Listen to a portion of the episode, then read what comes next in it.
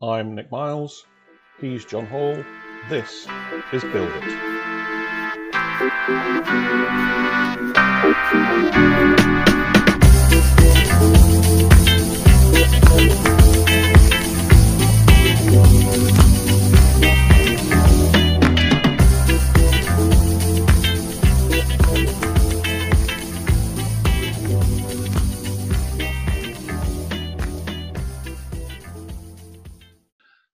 And welcome back to Build It. This week we are joined by um, Adam Thelwell. Hi, Adam. Hey, how you doing, fellas? All good, all good. Thank you very much for joining us, and it's great to have another British voice on the pod. And joining me as ever, John Hall. Hi, John. Hello, Nick. Hello, Adam. Hey, John. Perky as ever. So yeah, um, Adam joins us all the way from Phoenix, Arizona, as an, another expat he has an interesting story, I think, uh, in regards to what he's doing to grow the game across, um, well, across America, but certainly in his little backyard. Um, so, Adam, first off, if you could just tell us a little bit about your history, how you came up to ended up in the US, and your soccer history as well, that'd be great. Yeah, definitely. So I, I grew up in Manchester, well, Stockport to be really specific, but to most Americans it's Manchester because it's all kind of uh, blurred into one. I think when you tell people you're from England, they think London, and then you say Stockport, they think, well, I don't know where that is. So, so uh, in all ends, I'm, I grew I grew up in Stockport in Manchester. Um, Are you a um, Stockport County football. fan? Yeah, Stockport County. Yep, yeah. that would be my team. Yeah, I went home and away watching them growing up, and I uh, Uh, now now they're having a little bit of a renaissance, but they were they were in a bad way for quite a long time. They they had lots of administrative problems, but it's a tale for another day. But yeah, stop it, stop it, you you and I could both wax lyrical about the downfalls of pro rel, right? Correct. Yes. All right, carry on, my friend. Sorry.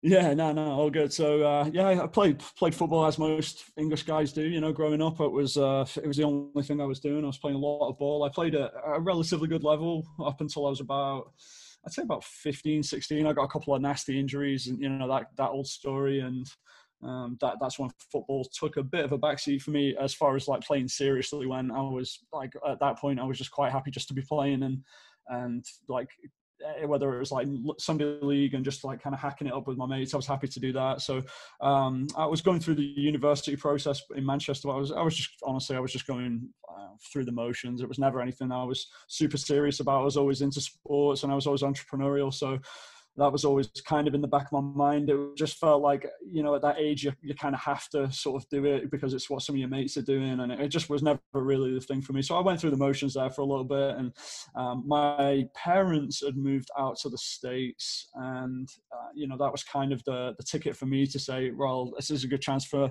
for me to go and try something new and, and come over and, and see what it was all about. So I came over a couple of times without moving permanently. And then I decided that I was a bit of a loose end in Manchester and not really much going on. Everyone was either causing trouble or not doing really anything productive anymore. So it was time to move on and came over here.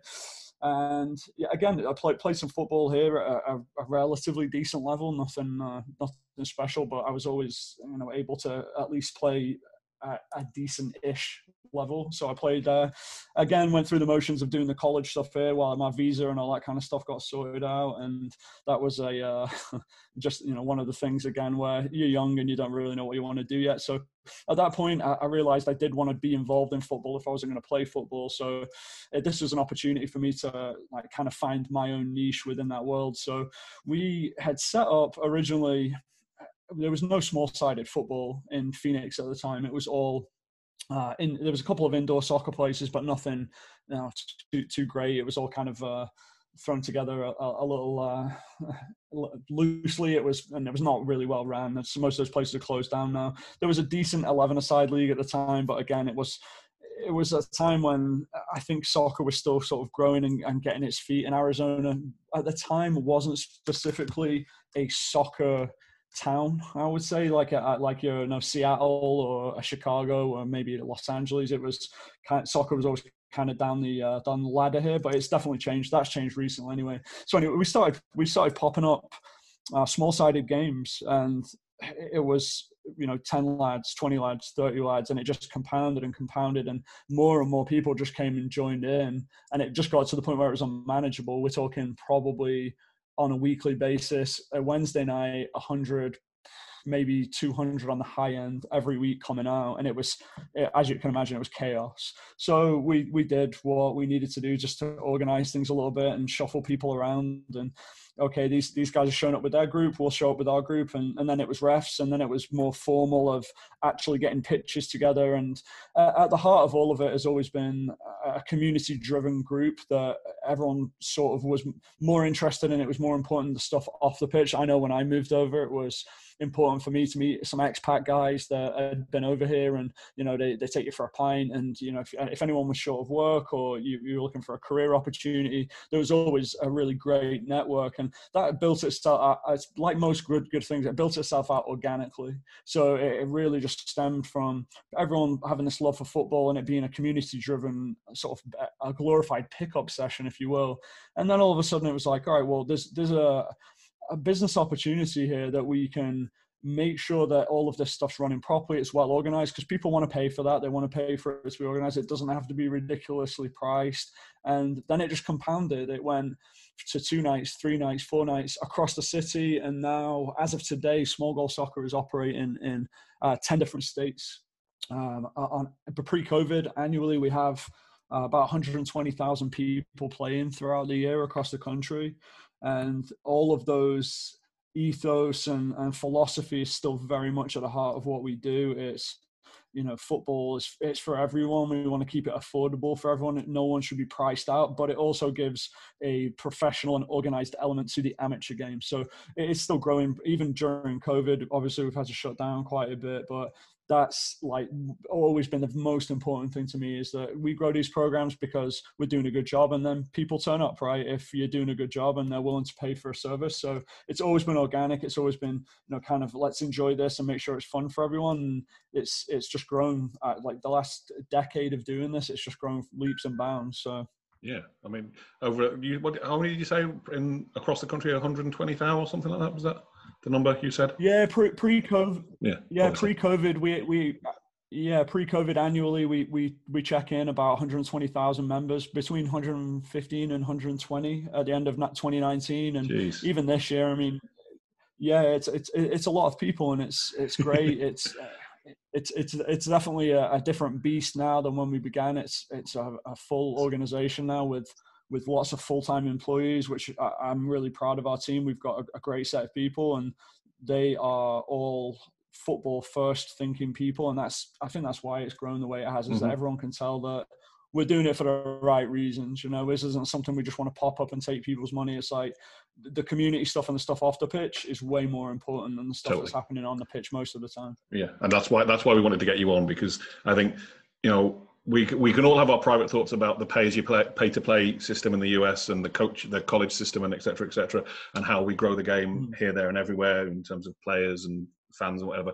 But there's got to be an organic growth at the grassroots right of just what do you do on a Tuesday night? I go and play soccer. That's just got to be a normal thing just like going down the park and catching some hoops with your friends. It's just got to be the same as that for natives as well as expats yeah, I think so. And I'm sure you guys see it where, where you are and, and any market I've ever been in, any city and town I've been in across the country is, is exactly the same thing that America, the beauty of America is so diverse that mm-hmm. on any given night you go out to one of our programs and you've got people from Asia, Africa, Europe, South America, not obviously, obviously North America. And it's all kind of blending into one and it's, it's really beautiful and it's a fantastic thing. And I think sure. that the accessibility, especially for for adults as well, but kids. Uh, absolutely should be no barrier to entry to get out there and play football. And uh, as you know, and you just said, the pay to play model is it makes it difficult, but also we want to make sure that as people are finishing playing soccer, we get a lot of people that maybe go away and play collegiately, or some people have never even kicked a ball before. So that barrier to entry is just like, hey, this is really low. You can come and get involved in this. You don't have to break the bank. It's nothing like no massive commitment. It's casual, but also it's well organized enough that it's not just you know a, a bit chaotic and a bit of a dick around in the park. so, well, that's the. What is the setup like? If I was if if I was going to wanted to set one up here in Chicago, um, What's the what mm-hmm. what what do I get for my investment as a as an organizer rather than as a player? Yeah, exactly. Exactly. So I think most of our organizers now were players, and it's mm-hmm. just kind of the question that you just asked. It's been it's never been anything that's been forced by us where we've sort of got a map on the wall and we're saying, oh, well, we need to go to this town and this town. It's never happened that way. It's been maybe someone's moved away from a market that they played in, let's say like Houston. This just happened this week. Uh, a guy we knew in Houston messaged and said, hey, I'm moving over to Dallas for work. What have you got going on there? said, look, hey, here's our league. Go jump in there. So it's like turnkey. But on the organizing side, we've had people move away and say, look, I've just left Phoenix. I've taken a job in Seattle. What can I? How can I get involved and set this up? So we do. Uh, there's a lot of behind the scenes stuff that uh, most people playing football probably like you don't want to think about. That's why you pay, right? But it's it's administrative stuff. So insurance, marketing, equipment, facility agreements, which you know we have with some some different facility types across the country from places that we actually manage the facility, but also places that we just have long-term agreements with, like universities and and different school systems where we have long-term deals in place. So we provide that for anyone that's looking to set up a program and actually kick off a small goal soccer league in their town, just infrastructure and also I know this sounds a little cliche, but cultural um, sort of uh, support that we give the idea of this is the voice and this is what we want it to look like. We want inclusion, not just popping nets up and hoping for the best. Like there needs to be a good system of greeting people, making people feel welcome, um, but also making sure that the products on the pitch is good so that people do want to come and play and enjoy themselves. So that's that's kind of what we'll do with an organizer. If someone does say, "Hey, look, this is this is something I want to get involved in," and we make sure that it's not cost prohibitive. This isn't something that it's a McDonald's franchise. You know, it's like, hey, you got to give us 200 grand to get this off the ground. We want this to be something that anyone that's passionate about football, anybody that wants to kick this off can do this. And we work together with everybody, everything, everyone in our group and top down from me, very transparent. It's something that we all believe in because the project's about everybody. It's not just about, you know, one or two people that, you know, sat just like on their hands doing nothing. I'm very hands on and so is everyone in our group. So mm-hmm. really it's uh, a matter of the, per- it's, it's the person over, being priced out or like not being able to engage with us because you know they look at a price point and it's not something that they can do but also like um, a cultural and just a passion buy-in that most people there's not a ton of money in this kind of thing until there's some money in it right? I mean it's not a, massive margin game. It's it's getting players out there and people enjoying it. And then if you do all the right stuff then all of a sudden you're making a few dollars from it but it's something that you need to be doing it for the right reasons initially. Like because some people will see some of our leagues and for example like we've got a league in Houston, well, there's 60 teams a night out there playing, you know, and, and Phoenix, there's 60 to 80 teams a night playing. Well, people can do maths and, and figure that out. And they see that and they think, oh, this is great. I'll just do this. I'll pop goals up and see what happens. And if it inevitably it always fails because you're missing all the, the magic stuff, the stuff that happens off the pitch and actually showing up and giving a shit really is, is the most important thing. totally. Hey, the, the, Adam, the Adam, I'm. Go on, Joe. Mm-hmm sorry, I sorry, I've been just listening. I love listening to you guys talk. The um the uh, I I think about this. Of course, I always take people telling their stories like this, and I think, well, how do we apply that type of thing in our community? Mm. And I think you hit it on the head, Adam. The same reason we have a soccer club here is for, we're we're doing it for what's outside the pitch as much as what's on it, and it's all about right.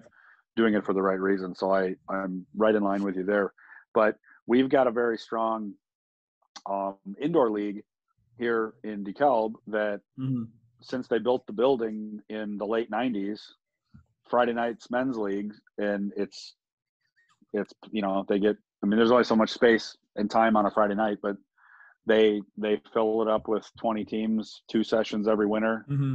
and and a lot of us, my indoor team's been playing for 17 years, and we've we started to build that like you know Twitter banter and hatred and all that stuff. A few of us, and uh, that's that's the fun stuff. Actually, a lot better than feeling like shit on Saturday mornings. But um, but I think that's the thing where I've thought about it. I know I think Nick and I've talked about it. We've talked about so much it's hard to keep track. But I've I've seen little clips in whether it's in England or in bigger cities where somebody builds a small pitch. Literally, you know, somebody donates and they build a little pitch at a park and I dream of the day that kids in every neighborhood in our little town hey, the kids are out playing, just like they go out and play basketball or used to. Mm-hmm. Um, they go out and kick a ball. And they play three v three or two v two or one v one, and just like get that, like get the kids to fall in love with the ball, because that's right. where it starts. And I, I'm I'm curious. I just rambled for a few minutes to get that out, but I'm curious. And in you've got a on your website, you've got a six v six Chicago bullet point not a lot of info yet, and I understand it because it's COVID. But what does that look like? I'm a logistics guy. What does that look like? Do you play on grass? Do you play in parking lots?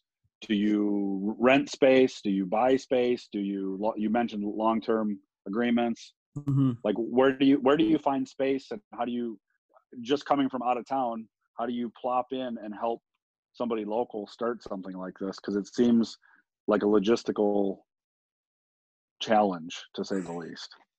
Yeah, so uh, and, and this is a great question because we don't really want to go in anywhere where we can't add value, right? So if we go into a town and there's already like a, a real vibrant soccer scene, there's good leagues going on, there's like because there's plenty of towns that that is the case. We don't want to just go in there and be another league. That is never the mo because then it just more noise and maybe it takes away from an existing league that's doing a good job. And of course, there's the, a bit of an element of that. That's the nature of capitalism, right? The nature of having business, but that's just not who we are personally. We want to make sure that we can add enough value in any market that we're going into. So Chicago, for example, yeah, I mean, we'll, we'll partner with, depending on the time of year, obviously because of the weather's a, a big factor in Chicago, but we'll do street stuff, right? So we'll do we'll do street futsal, we'll do um, it, we'll do indoor stuff in like futsal type stuff. We've got like university. We'll use the pitches. We've done beach soccer down on the lake before in Chicago.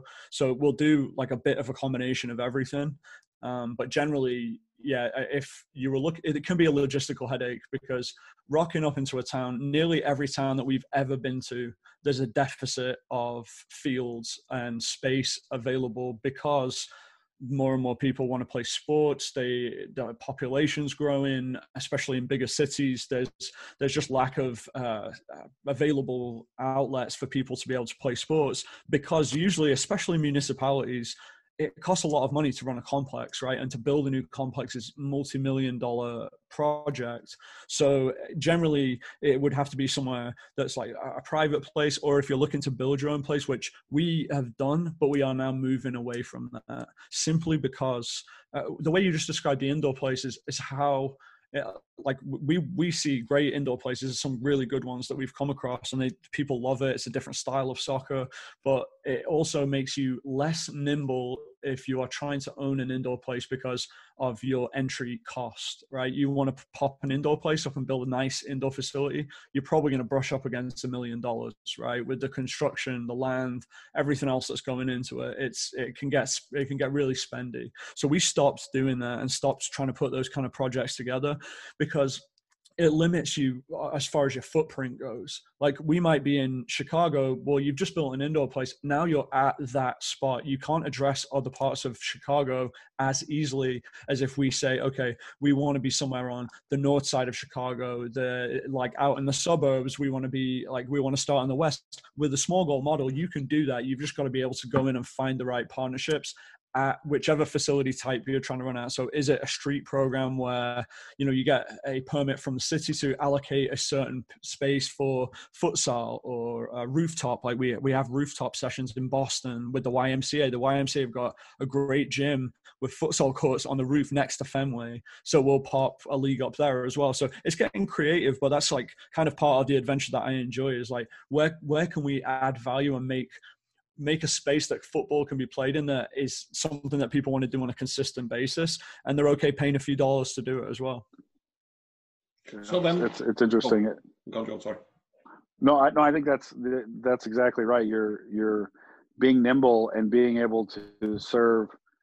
Your small if your small goal you're small sided you want to be able to play in as many different parks or as many different parking lots or as many different places as possible and you don't necessarily want one home and this is where we are and now we uh, from your perspective we no longer we now we're only serving that one location we want to be able to go start a league 20 minutes down the road mm-hmm. so people don't have to drive that 20 minutes. The people that yeah, go that you, way can go that way. And you, you got you got a lot of guys that will come in and, and different players, and they'll say, "Yeah, I, I can't make it on a Wednesday, but I can play on a Thursday on the north side of town, so I'll sign up for that." Whereas if you're just one spot, one location, you you handicap yourself immediately because you are now unable to address a significant chunk of the market unless you've got deep pockets and you say, well, I've got an indoor place on the west side, the north side, but who's going to do that? I mean, because then you you run into eating up your own market, right? And and that can be a dangerous game as well. So it's it's a little bit tricky, but we found it's worked for us. We found kind of a, a nice sweet spot and a, a good balance of now we know where to look. We know how to, the language we need to use to strike up good long term partnerships, talking two to five year partnerships with different facilities and different municipalities. We even run some municipalities soccer programs for them. So they don't want to run their own program. So for example like kirkland outside of seattle we run their soccer programs for them. Same in just a town just outside of denver colorado because they, they don't want the overhead of having to hire a coordinator so they'll outsource to small goal soccer. So that's also part of the business as well. Cool. It's crazy. It's crazy the, the tentacles that's come out of just you kicking a ball around right? Just yeah, no, no, one hundred percent, and I, I, think about that nearly every day because it's like I'm having this conversation with you guys over this, and we've we've talking with the amount of people that we've met through football, from you know people that have played pro, people that are doing like different stuff within the football world. It's it's amazing that the doors that it's opened, and I, I say it to our guys all the time, our staff. I just say, look, this is like still the first inning for a baseball reference. That we're, we're still in the first inning of what we're doing. We've been we've also operated through doing this we've operated the, the, us national 6v16 the last two years at the world cup which was in portugal and in greece last year we took you know we took a team of guys that represented this country, which was a phenomenal experience. Like I was like slapping myself on what was going on. This is the start for a kid like, from Stockport, yeah. Yeah, well, yeah, and, and, and I was just dicking around on, on a park in Phoenix, just sort yeah. of like, all right, well, I'm, I'm a loose ender. I don't really know what to do, but this is, it just goes to show that you, if you do the good stuff, I know it's like, eh, it's, it's a cliche again, but it's, if you do the good stuff and the right stuff for the right reasons, all the rest of it follows. And that, I'm sure that goes, you guys have seen that with your own experience with the club and it's it's not the easiest way most of the time and that's why people don't do it. Everyone wants to shortcut around right? And mm-hmm. and they don't want to put that work in because it's hard. It is really hard but it's ultimately so much more rewarding. Totally totally. So then what's the and I, I feel like i'm challenging you and i'm really not. I'm just i'm just trying to understand the business. What's the difference what's the professionalism that you bring that john doesn't get from his rec league currently would you say? Yeah i mean i i can't say without knowing to, what he does obviously yeah, yeah. Like I can't speak to John's John's place where he plays. He's played there for 17 years. So, like from a business standpoint, they're doing something right. Because that, like in any business, if you've got someone that's a customer of yours, let's say your football club that you guys are a part of, if someone's part of anything for 17 years and turns over money for something for 17 years, whether it's AT and T or you know your you guys' as MPSO team or John playing indoor football, that means that the provider is doing an excellent job of whatever it is that they're selling or the value derived is worth the dollar exchange. So that is like speaks volumes to that they're doing a good job. Now, as far as my own organization is, what I can speak to is that everybody that is going to represent our, our company, whether they are you know new to football or someone that's you know a diehard football player that plays all the time, if they want to get involved with what we're doing, I would say the one thing that is is really paramount to our success is making sure that when you go to an indoor place, or there's been other leagues that I've seen, and I'm not trying to just throw shade at anyone. Like everyone does their own things. It's, it's all good. Everyone has their own way of doing stuff. But I've seen it, and it's the reason that people have transferred out of indoor or they've transferred elite to come and play with us. I've done it myself. I've played in a place and you show up, you don't know who, to, who you're talking to, you don't know who the coordinator is. It's kind of faceless. It's just more of a sterile play and go home environment. And maybe there's a, a good amount of banter between like the players, which John described, where the players and the teams have got that going on. And some leagues do do it. Some leagues are good at it. But we want to make sure that we are the heartbeat of that so that anytime I'm walking up to the pitch, oh yeah, there's Steve. I know he's the coordinator and I know he's a Man United fan. So I'm going to, oh, United lost this weekend, and just that that culture and that uh, that philosophy of look you've got to love this game so much that it's not a job now it's just you talking about football to people and someone leaves and they think oh, that, that guy took their time out to come over to me and talk to me about you know the Tottenham match because he knows I'm a Spurs fan or you know how did you how did you get on last week? I know you you had a top of the league game in your match your 6v6 match. Things like that that personalized experience because look what we're doing is not rocket science. We're, we're uh, essentially we're putting football nets up and setting up a playing experience. What people are paying for is the uh, entertainment, but also the stuff that is away from the actual kicking of the ball, because anyone can do that. Anyone can go to the park, pop up nets, and play. So the reason that it, it stands out is because everyone that's running one of our programs really gives a shit, and I make sure of that. And if they don't, we'll get found out really quickly. That's that's interesting stuff. Too. I mean, you you said everything right. The the park district that runs the league and the facility where we've been playing for as long as we have. The reason we come back is exactly what you said. It's organized. The games start on time. Uh, they don't tolerate uh, fighting and shenanigans like uh, maybe some others do. It's it's just organized, and we've gotten to that point where we banter.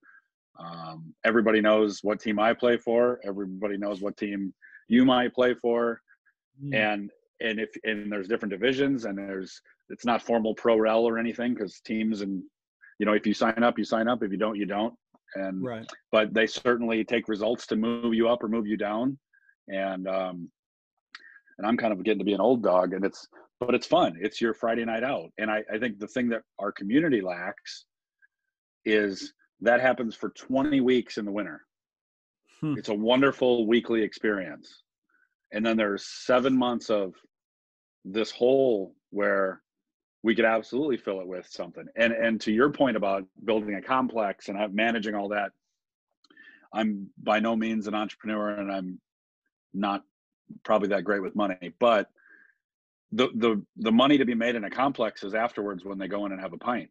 Yeah, definitely. And, uh, the, yeah, concession stand, and and then that also adds to the off the field value you're talking about mm-hmm. because now I'm not going to go play, and then we we go play at the park district now, and then once in a while we go down. There's a bar down the street. You know, a few people will go, and others will just go home to their families and stuff, which is fine. And mm-hmm. um, it, but it, but that's the environment. You know, you create that that community, um, that hub where people can gather, and even if they're not playing, even if it's the old guys going out to watch the the you know U19 6v6. That's exciting stuff. And if I could go have a pint and stand by a fence and watch them play, that's you know that's interesting. So I think it'd be I think that's where I'm thinking. I'm, i always think selfishly. That's why we do this podcast so I can learn stuff. Mm. And and I think like that's that's exactly the place that we could grow the game is with is with that seven months of of outdoor time right now without stepping on the toes of the park district. I'm in, I'm really interested in. We don't have to go down this rabbit hole right now, but why don't the parks? Is the weather just no good, or like why why isn't there another program running? That's that's a massive amount of time. To, and you said it sounds like they've got it together. So why why isn't there a program in place? It's a great question. Huh. Yeah, curious. Great question. There you go, John. There's your homework. Come back next week, Adam. We'll have a quick, we'll have an answer for you. Yeah, there you go. um, so, is it very simplistically? Is it as easy as me contacting you through the website and saying, "Hey, I've got this. Not even I've got this facility, but I've got a bunch of boys and girls, a bunch of a bunch of people that I want to set up in a formalized league. Can you help me out?" Is it essentially that, and then the ball starts rolling from there? Yeah, it, it, it's that. It's that simple, and it's it's me and, uh, and our team of, of guys and girls, we've got a, a, exact formula and program in place. You wouldn't even need to come to me and say, "Hey, I've got you know these eight groups of people and they've got teams." Uh, that's nice. That's a, a bonus and a benefit. But we want to make this so turnkey for the individual that you come to me and you say, "Look, this this is a, a lack in in the market for those. There's not eh, there's so much demand and there's not enough supply of, of good quality football leagues. So we address can we can we look at the market? What else is going on? You've just addressed that there's a seven month gap where John's playing. Well, immediately there's people playing football, obviously, so there's something there. So what what can we do to make this so turnkey for the individual? That it's like yeah we've got all of this in place already. Now we just need the person to be the boots on the ground. And and i said it earlier show up and give a shit. Actually be there be the face of the league be the face of the organization. And then with our support and the logistical side of what we bring it's uh, a successful operation. I love it. I love the sound of it. And i think it's something that when we're talking to people who run clubs up and down the country across the country we're we're always looking inward of like what we can do to progress our name and our I hate the phrase, but our, our brand, right? The Unitown FC, right? That, that's everyone's trying to promote that, and without organically, we're all growing the game, but no one's making a conscious effort to unite these things. And as soon as people like you are starting to say, it's more, it's not about the Saturday 3 p.m. It's about Tuesday night. It's about Wednesday night. It's about growing interest in the game aside away from the supporter culture giving people an outlet yeah. and an understanding and a, a, camaraderie and a community. We always come back on this show to community right? A bill and endor. And you and i know from our british roots that the soccer club can be and should be the hub of any community right? When stockport had all the troubles they were going through you were pulling in three four five thousand people for seventh mm-hmm. tier soccer because people cared yeah, I was just going to say, yeah, you're, you're absolutely right. And, and this is uh, a puppy in this country, so to speak. But what's special is that each one of these communities and you, the community that you guys are representing you you have that everyone has that but the unification of it is is a different beast compared to what you and I grew up with and spent mm-hmm. our times being part of. Those clubs were there for 100 years before I showed up. So there's the history the lineage. Now that doesn't mean that there's that's not going to happen here. It's just it's still an it's in an infant stage right? This is we're, we're not even uh, we're not even getting rolling yet. And it's like that's the exciting part of it that yeah. there are people so many people that you speak to that I speak to that are, are wanting the same things and doing doing it for the right reasons that are working on this like great American soccer project, right? And it's it's amazing to see. That's that's a great way of terming it. Yeah, absolutely. Listen, Adam, this has been great. Um, I'm going to call an end to this here, unless you've got anything. Well, even if you have got anything more to say, we're going to come back in a couple of minutes, and we're going to talk about your the other hat that you wear, which is um, your soccer cultural blog and pod and whatever.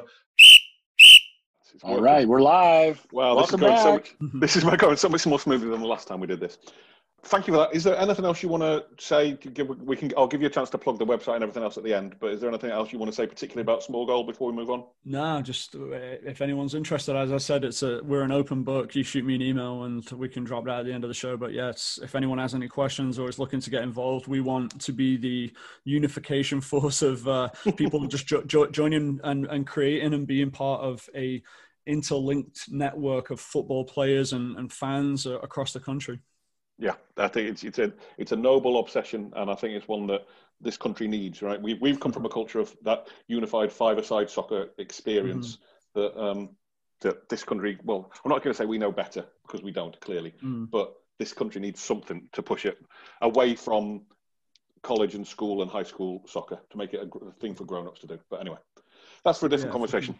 All right, so Adam, um, when you're not working small goal soccer, it seems to me that you have another soccer obsession um, that fills your evenings. Would that be fair? Yeah, yeah, for sure. We've we've got a few, but this is uh this is one of the the main projects at the moment. Yeah. Yeah. Okay. So, um, for those who don't know, you your side project is a blog, podcast, whatever you want to call it, multimedia empire called A Healthy Obsession. Fair. Yeah, uh, uh, multimedia empire makes it all seem a bit Rupert Rupert Murdoch evil esque, but yeah, I like it. yeah. Okay. So yeah, I mean, that's. I'll be honest. That's how I came up, uh, across you. Um, I love what you're putting out there. Um, it's certainly not directly aligned with what we're talking about in build it in terms of building community soccer clubs, but I think your your interest in your um, take on soccer culture across the world with you know an outsider's view of the UK of the US is interesting, and I'm not going to say challenging, but it's um, I think it should be more more widely known about your podcast for sure. Some of the guests you've managed to pull in, I'm super impressed with. Not Steve Bailey. Steve Bailey's you know uh, he's a he's a different fish, but other people have been very high ranking. I'm only joking, Steve, if you're listening.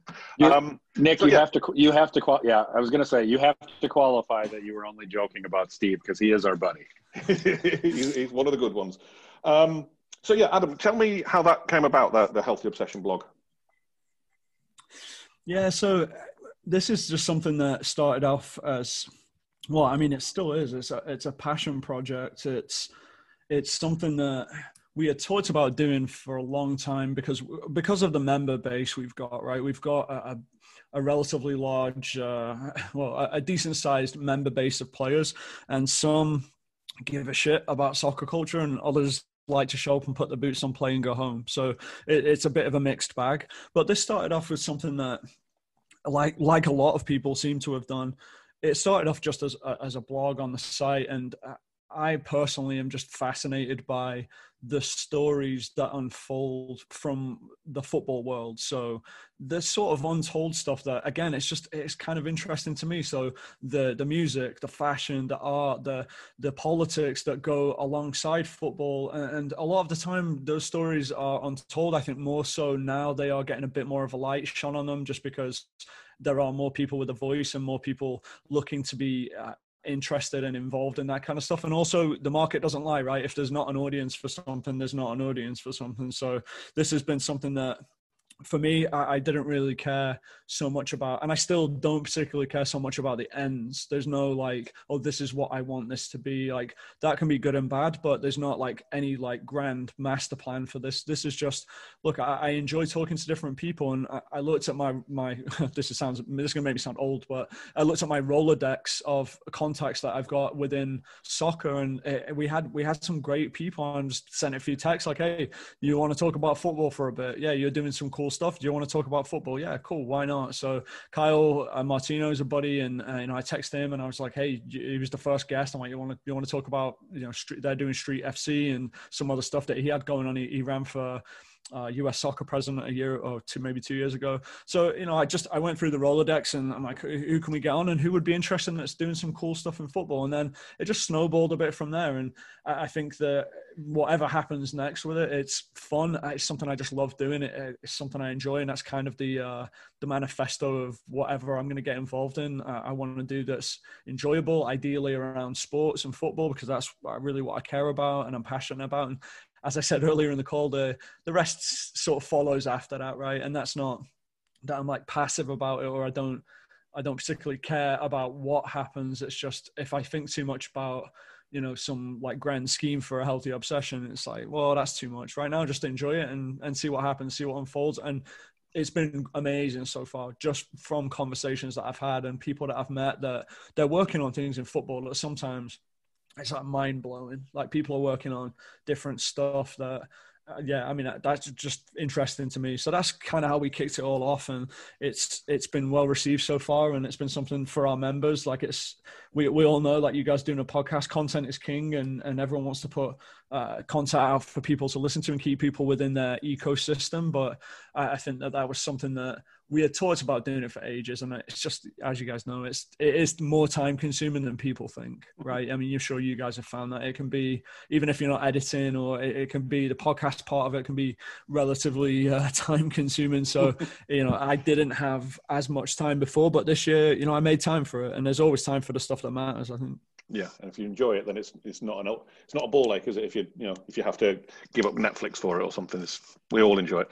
Um, I, yeah, and I love the fact that it's sort of it's speaking to that sort of Mundial, um, in bed with Maradona, all that sort of those British blogs of yesteryear when football mm. blogging was a thing. It's it's talking about the culture and it's talking about stuff that isn't tactics, right? Well, you're not talking to Jonathan Wilson or Michael Cox about whether a three-five-two is better than a four-four-two. It's just right, right. yeah, it's still about why why is this tracksuit cool or why you know there's a magazines and just it's everything that in the UK, I guess again, growing up, we sort of took for granted, right? The, whether it was shoot or kick or kick off or match of the day or whatever the the influence was, it was just there, and it was just. And then when you come to a different culture, you're like, oh, hang on, we were lucky to have that, and we need to. It's not that we need to, because again, we're not doing it right, but we're looking as expats, we're looking to recreate something that has a familiar taste of home. So um, yeah, I, I absolutely love the stuff you're putting out. What is your how healthy do you feel soccer? How long have you been in the US? Approximately. Not um, this this this next year, 21 will be 15 years. Oh, well, okay, sweet. So you've seen a, a, fair growth of the interest in soccer, right? The, the highs and the lows. Do you think US mm. soccer is in a good place right now?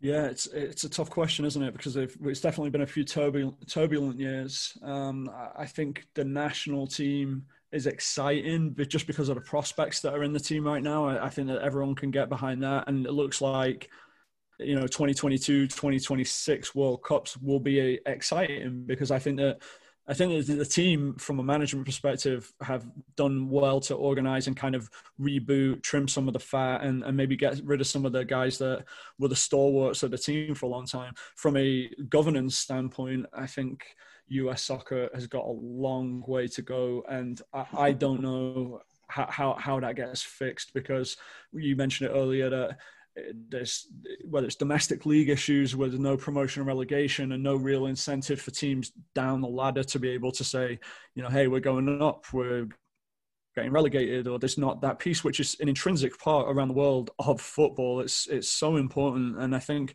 missing that but i mean we don't see that changing right? I mean there's no incentive really for us soccer to change any of that right now because everything's quite disjointed. Mls and some have got a, a grip uh, mafia style grip on the soccer market that they're not going to relinquish any of that either. So i think at large i have seen it grow pretty significantly the last 15 years while I've been here because the MLS is uh, Major League Soccer has definitely improved. I think over the last, specifically the last decade. I, I, got to admit I didn't watch it when I first moved there, and I found myself watching it now. You know, I, mm-hmm. I, I do tune in and I do watch games now, N- namely because I never really had a team to follow, so that makes it a little harder as well when you've not really got a team that you care for or you're following. But it's always like it, it's always bugged me that a team has a shit season, finishes last, and you know nothing really comes of it. It's just all right. Well, you just had a bad season. Now you go yeah. again next season. I, I never really liked that. And, yeah, there's no Sorry? penalty to it at all, is there? No. Um, do you have any dealings no. with Phoenix Rising at all, or no? And that's not a loaded question. yeah. No, yeah, yeah. We've we we work with Rising on all kinds of different right stuff. So we do we, we have a charity we have a charity arm of, of our company which is called Change of Stars, which you know we work with Rising and we work with other different businesses and corporations locally as well. But um, yeah, we, we, we work with Rising, we work with uh, Houston Dynamo, pretty much any market we're in where there's a team, we work with the team. Yeah, all right, sweet. So go. Sorry, I got I got sidetracked from um, healthy obsession. Do you think that? do you think that there is a culture, a, a US soccer culture outside of soccer, if you know what I mean, in the same way that and I don't want to glamorize, you know, the hooligan aspect of it, and that's not what I'm talking about. But that is certainly a thing that is aside from soccer or the the fashion side of things or whatever it is in Europe. Do you think that can exist in the US? Like, is it possible? Yeah, I think it's. I think it's already happening. I think one of the one of the exciting parts of it is that um, the US is is more of a blank canvas. I think that that's really, to me anyway, personally, I like that. I think this is an opportunity for everyone to set their own tone at their own club, whatever that might be. So, for example, here in Phoenix, the Phoenix Rising, I've got uh, Bandidos, and it's very much a South American feel to it, drums and dancing, and like it's. But but these guys are into it, right? They take it seriously. They they've got the they've got all the looks, you know, with the trainers and and the chants and all the rest of it. So I think that's happening, but I still think it's it's early days, and I think that most people though that get involved with uh, the supporter culture here. I, I, think that they're in it for the right reasons. Everyone that I've met, anyway, right? Like you, they, they want to be in it because they enjoy the camaraderie, they enjoy the songs, the tifos, the like. They, they want that because they've mm-hmm. yeah they've seen it elsewhere. And I get what you're saying. Like yeah, sometimes it's like it is like, oh, well, we're copying European teams or we're copying South American teams or whatever it might be. But then I, have seen like LAFC, I went to one of their games, they're putting their own flavor on things. Totally. And I've seen a lot of teams that you you got to take a, a, take take the wheel, but put you know some new new tires on it and make it spin in a different way so that it's it's it's your own it's your own style instead of just like copying everything word for word. Which I think when I first moved there, I, I you know I've seen some pretty cringe-worthy stuff, but I think we moved away from that now. I think it's evolving and I think that people that are getting involved are enjoying the subcultural kind of hipster aspect of being involved in football and soccer supporter culture in this country. Definitely, I see that too. It's, it's certainly it seems to me as well. It's generational, right? Um, mm-hmm. That the older population is still sort of a little bit skeptical of soccer, but certainly you're 30 and downwards. I don't know how old you are, and John, no offense, I'm 46, right? So I'm out of that demographic altogether. But 35 down, I think um, they get it. They're on board with it. Whether they like soccer or not, they understand the the, the support culture that doesn't exist because mm. it doesn't exist with any other sport in this country, as far as I can work out. Right? It's it's more, it's far more territorial and far more community driven, I guess, isn't it? Like whether it's an LA derby, whether it's a New York derby, or whether it's Houston versus I don't know Dallas, it really doesn't matter, right? It's the fact that they care. There's more bragging rights associated with a victory than there are in an ice hockey game. I feel. I don't know. I could be misreading the, the situation, but that's my take on it. Yeah, I think so. I, I think just uh, American sports are just uh, completely different culturally. But I've been to uh, an Oakland Raiders game when they were before they moved to Vegas, and I mean that that's uh, an animal, different animal, but it's, very similar to the passion. And uh, I've been to a Packers game, same thing, a Boston Red Sox game, pretty wild. You know, it's mm-hmm. just it's just completely different to not nothing matches football supporters for intensity, passion, and because I think because of the stories that are told that, that the clubs tell, right, and they they've got a lot of secrets and stories from a hundred plus years of existence that you know a lot of American sports teams maybe don't have, but there are some that definitely have that that little bit of extra kick. But yeah, I agree with you. It's probably not it's not in mass. No, absolutely. I, but I do love the fact that it's just it, soccer here is way more inclusive. I find, like um, whether it's just on a gender basis or whether it's across the cultural divides. I just soccer back home is white and male still, mm. right? Here it certainly isn't, right? It's just it, and I think that's that's where America succeeds is when it with its inclusivity, right? If it stops trying to I know this isn't a lecture, but to me, if it stops trying to be uh, to ape the South American culture or the European culture and, and creates the American culture with its melting pot, with its all these different influences that nowhere else on earth can boast of, whether it's Honduran or whether it's Korean, right? There's no other country in the world that can have those two fans standing next to each other, let alone playing. So, God bless you, America. You're going to get it right eventually. When you do, you're going to take over the world. There's, frankly, no one's. Brazil hasn't got hope.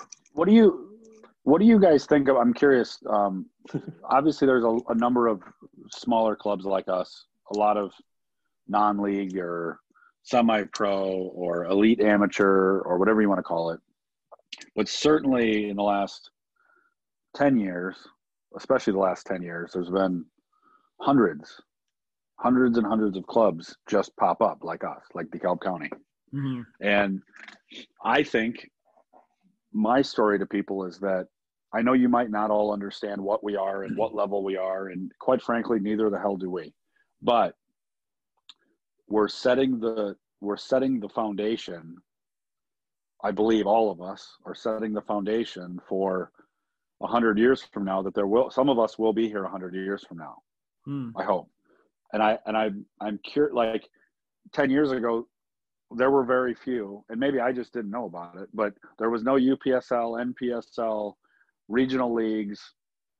There, there were probably a few scattered in certain pockets of the country, but I think we're building a foundation, and part of our part of our conversations on this podcast and, and some of the conversations we have off the podcast are to help other clubs be around for the long term and, and so that the foundation gets stronger and stronger and i'm curious if you guys think that i'm right wrong or you don't know, or if there's any, you know, all the all the English clubs that have been around for 120 years. We none of us were here when they started, but I I think we're actually far ahead of where they were. You know, I think we're far ahead of where. Um, what was Manchester United was an Ironworks company, right? Is that right? Newton Heath. Yeah. So that was somebody putting 11 guys out on a pitch probably in their third year. He'd pay for the uniforms and pay whatever. Mm-hmm. Uh, we're we're doing marketing, we're doing podcasts, we're doing all these things, and I think I think it's pretty interesting just how quickly we're going. You know what I mean? And maybe it's the technology in the world, but I think we're all of us together are really putting the U.S. in a position where if the government can get us, not the government, the governing body can get us um, aligned in some sort of organization that I think, like you said, Nick, I think, I think will be a freight train of competitiveness. I, I think that uh, you know, I, I, had a conversation yesterday, very interesting conversation with Dennis Crowley. He's the uh, the founder at um, Kingston Arcade. Stockade.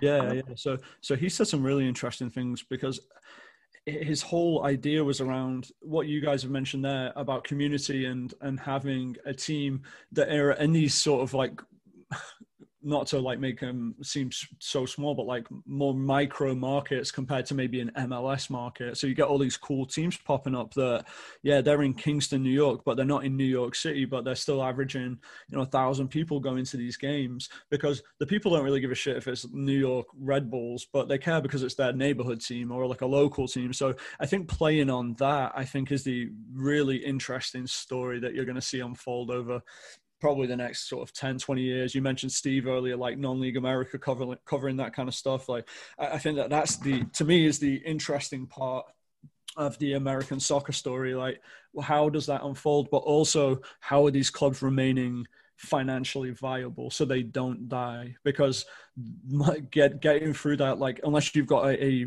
very generous benefactor it can get tricky right? Because it's not cheap to run some of these clubs. And uh, i think that if you can find a way to keep it financially viable and yeah your, your people that are running the club are in it for the right reasons. There's no reason you can't be around for 100 years. And who knows what the, the league looks like then? Who knows what it looks like in 10 years? We could be talking about npsl and usl merging or what nisa or whoever it is. And all of a sudden there's a five tier structure away from major league soccer that is you know you're able to get promotion or relegation. Espn has the rights so there's money at stake so that teams can now they have different revenue streams. I think all of that is possible. It's just how many clubs can actually ride the wave and survive without having that like television money or whatever the next part of this looks like.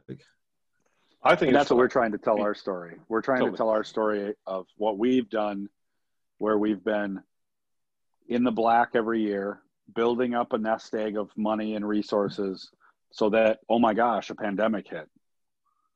Well we either shut down and can't play. Now that we we didn't play because of safety but now now clubs like us need to look at can we play next year with with the, with the unknowns or do we need to sit out another year? Right. And what does that look like? So you're right. The financial it always to me it always goes back to money and logistics and the financial piece of it as we've we've been echoing over and over for the last few podcasts is is the community will guide us. And if we can get them behind us we can be around for a thousand years. But if we yeah. fail to connect because we're in it for our own selfish reasons or self-interest and we don't connect with the supporters and the people and the businesses then we won't be here. It'll be a three to five year project and we'll be gone.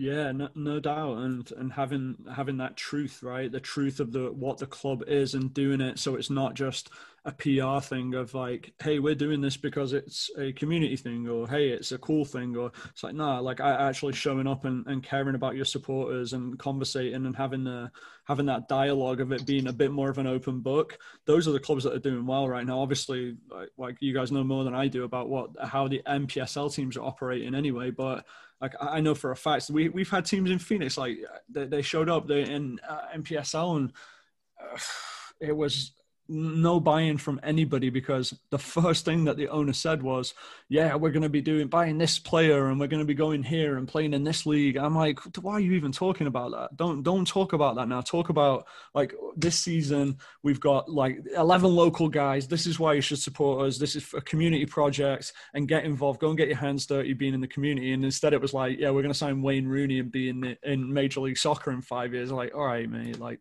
that's that's not going to happen. So yeah, it sounds like you guys are, are, are doing all the good stuff, and uh, like it's not uh, it's not an easy project. I'm sure it's a lot of moving pieces, but it's if it's something you really care about, then then you're going to win.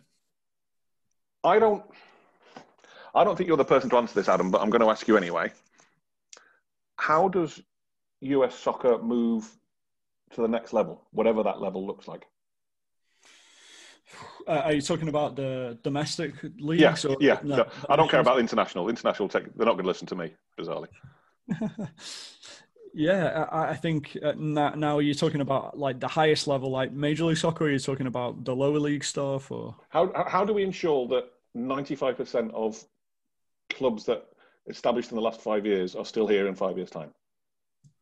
I think it's something that goes alongside. Uh, forgive me, I forget who said it earlier in the call, but I think that the consultation between ownership groups and actual support system so that there is financial viability and ideas that are shared to keep the clubs ticking over is that that that network is going to be very very important because you've got some really smart people running some of these teams and people that have been successful away from football that have come in and they're, they're now they're doing this because they love football or you know whatever reason they're involved. So i think leveraging that and making sure that those voices are heard, making sure that fans' voices are heard, and making sure that it's uh, an experience that young people they go and they think, "Oh, this is amazing! The player signed my shirt. I want to like grow up and play for this team, or this is my town's team, and I, I'm passionate about it for whatever reason." So I think that that's how it stays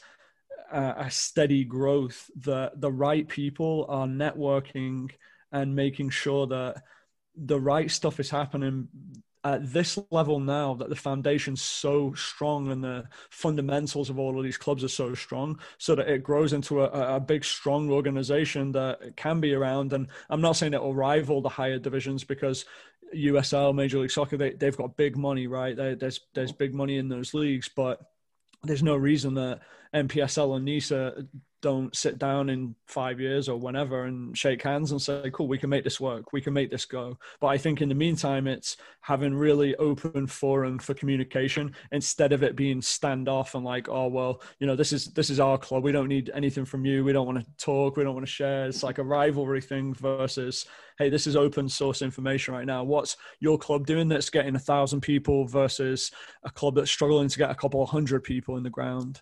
Yeah. Like what, what are they doing? Like you mentioned, marketing podcasts what what is it and how to share that information so that it becomes a little bit not easier but it becomes a little bit more of a uh, uh, a smooth road instead of everyone banging their heads against the wall like oh well why why isn't this blowing up? Why hasn't this done got uh, met my expectations yet? But instead it's it's something that there's a bit more of a collaborative feel to it instead of the individual saying well we're doing it our way and screw the rest.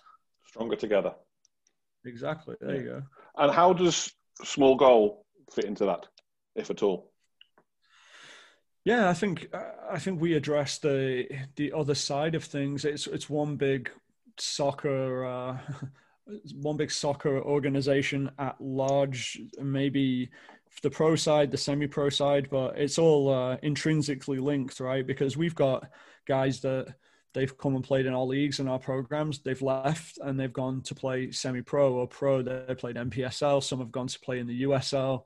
Um, you know, we've got former MLS players that play in small goal soccer across the country, right? So I think our part of that is it's all one part of the same thing. It's just not it's not isolating them and making it seem like it's grassroots is one thing, youth soccer is one thing, semi-pro is one thing. It's all part of the same the same organization of US soccer. US soccer don't see it that way. They don't organize it that way.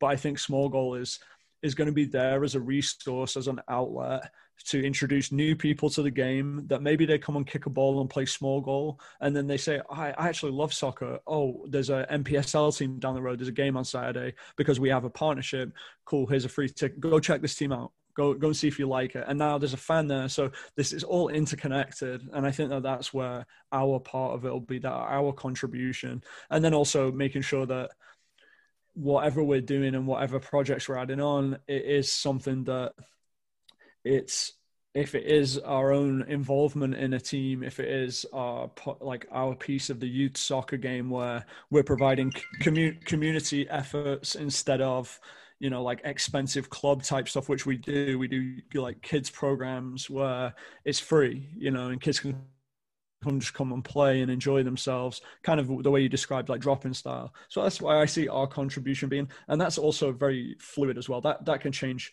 at any moment. So there's one thing i've learned like nothing's that you think you think something's one way and it never is. It always goes the other way which is kind of the excitement but also you know makes it unpredictable sometimes. But that's you know that's why you've got to be nimble and be able to stick and move Mm-hmm. What does the future hold for for Adam Farewell, the entrepreneur? Adam Thelwell, the entrepreneur.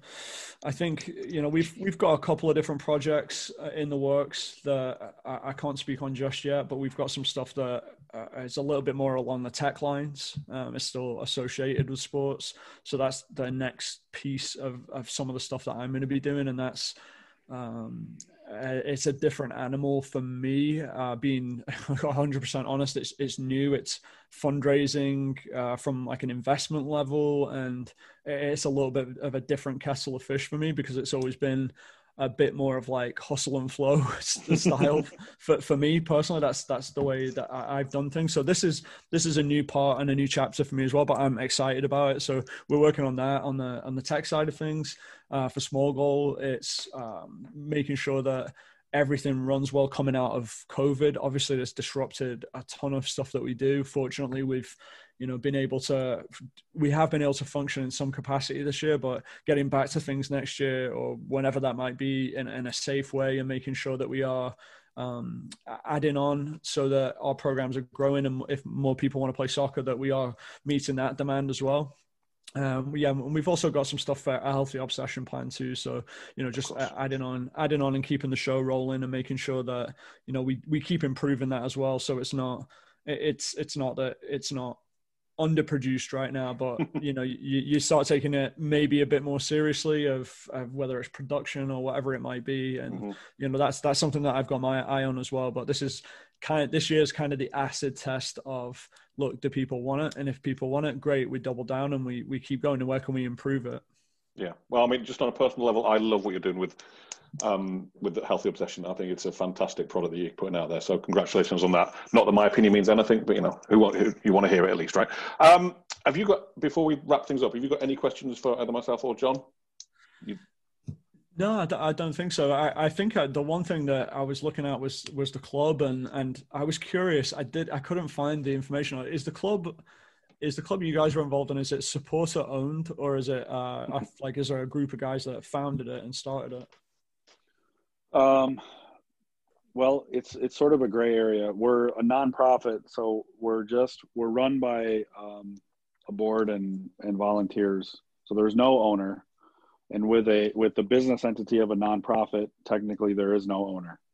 Um, mm. To your point, we um, just last Friday we hosted a roundtable with some of our more uh, active supporters and vocal supporters to sort of re-engage them as we've had a year off. You know like hey we want we want you as a as a group of supporters to be involved with what we're doing. Have a close contact with us to to create that um, that transparency that you talked about. And um, it's it's a membership system at this point you know and we're i always get personally, I get confused with ownership when there's no tangible ownership. you know, you can call it fan owned, but if it's just an annual membership, right, call it what it is. It's a membership with voting rights. That's mm-hmm. kind of what we do. Um, so, you know, there's no owner. There's no group of people that threw a bunch of money in to start it. Um, we we've talked about it on the podcast a little bit. We we raised the money organically by buying scarves and selling them for a profit and then we mm-hmm. reinvested that and bought t-shirts and we sold t-shirts and nice. we chipped away at it until we had the money to go and we uh, we certainly put the the onus on the community that if you if you support it we'll be here and if you don't want to support it because this isn't what you're interested in mm-hmm. then that's the customer telling you that they're not interested in buying your product and we we will find something else to do. Maybe we'll do podcasts full time. I don't know, but um, so we we just kind of put it on the supporters to be to be involved, uh, and and we that's something we always can improve on. You can always find better ways to connect, um, better ways to engage, better ways to draw their let them be a part of it.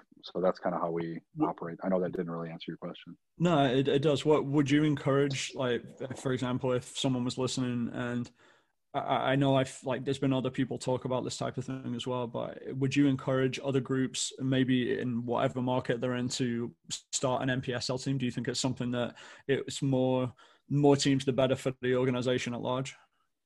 Yeah, we we play in the Midwest Premier League. We okay. were in the UPSL for a couple of years, okay. and then we decided that was too big geographically. It did. We liked the control of being able to deal with the Midwest. Gotcha. So that's a that's a project we were involved with starting. I guess I I shouldn't say we. Everybody else just went along for the ride on that one. Hmm. Um, I think the more clubs, the better. Nick and I both agree. Um, I, I, I think every community should have a, a, a team, a club. Mm. Um, I I maybe it dilutes the product on the field, but I don't think that's a sacrifice. I think that's a long term gain. Mm. Um, I think there's room. I think there's room in the. There isn't a pyramid, but there's room in the pyramid. Um, you know, I, I'm focused on from selfish for selfish reasons. I want to saturate Northern Illinois with clubs. Mm. I want, you know, I want competition real close by, save travel costs, build rivalries. Um, away fans travel better to a game 40 minutes away than they do four hours away. Um, and I think that's, I think by helping other clubs start, yeah, absolutely start a start a club. I'm all about it, but don't don't just wing it. You know, mm-hmm. if you're gonna do it, at a, there's a there's a unofficial line of I'm gonna have a team or I'm going to have a club and I'm going to build a culture around the club. A team is a team. That's a group of players. Yeah. The club is the club is everything around the team. Mm-hmm. And what and what that group of players and and that group of people stands for. So and the I don't know how to define right? that. The culture exists. The culture continues after the players yeah. have retired or moved away. The club the club is still there. Yep. yep. Just on, just on that point, Adam, as well. If you, if you were of a mindset to add another string to your bow, we do have a club startup packet at a very reasonable price that um, mm. you know contains a, a, myriad of information about how to do that very same thing. So we are all about people starting up clubs and whatever. We would love there to be fit. We, we are the is 70 odd miles away from Chicago. We'd love there to be 50, 60 clubs between here and there, right? Um, the, of varying levels. You know what it's like in Manchester. Stockport might be in the shadow of United and City, but they're also could power over Daisy Hill and Cheadle Town, right? So it's yeah. There's a, there's a, there's a place for everyone. Sometimes I think you guys just make clubs up. I think they're I you guys just pull names out of your hat and pretend it's a club over there. And I don't. I'm not going to Google it and check you, so I just take your word for it. That's funny. They're all. I only I only know Cheadle Town because I've been listening Daisy Hill because I've been listening to um, the Bury FC podcast from the BBC, which everyone who doesn't know about it should be listening to because it's a fantastic story, and I've been sharing it with you, John. But that's for another time. Um, sweet. Anybody got any more for any more before we wrap things up? No, no, it's been been great, fellas. Been Lovely. good. Adam, Thank, Adam, yep. I'm going to just jump in and tell you that I'm going to I'm going to reach out to you when we're done and chat a little bit. Um, maybe not today or tomorrow, but yeah. Uh oh, sorry, Nick. But I want to I want to chat a little bit more and. Um, might be able to do something. Yeah, I, knew that, I knew that was coming. I just that's so predictable. Um, sweet, Adam. Where can people get hold of you, either privately or professionally? Yeah, so the website's smallgoalsoccer.com and a healthyobsession.soccer for the, the things that we've discussed today. Um, and anyone can feel free to shoot me an email, adam at smallgoalsoccer.com. I'm uh, a relatively open book. I'm on Twitter at Adam Thelwell and Instagram at Adam Thelwell as well. You shoot me a DM. I'm always open to chat, football, business, whatever you want to talk about. So. Fantastic. Adam, thank you very much for your time today. It's been a pleasure. Thanks, I hope Adam. to catch up with you again and best luck with everything you're, you're planning. All right. Sounds good. Thanks a lot, guys. Thanks, Thanks guys. Cheers.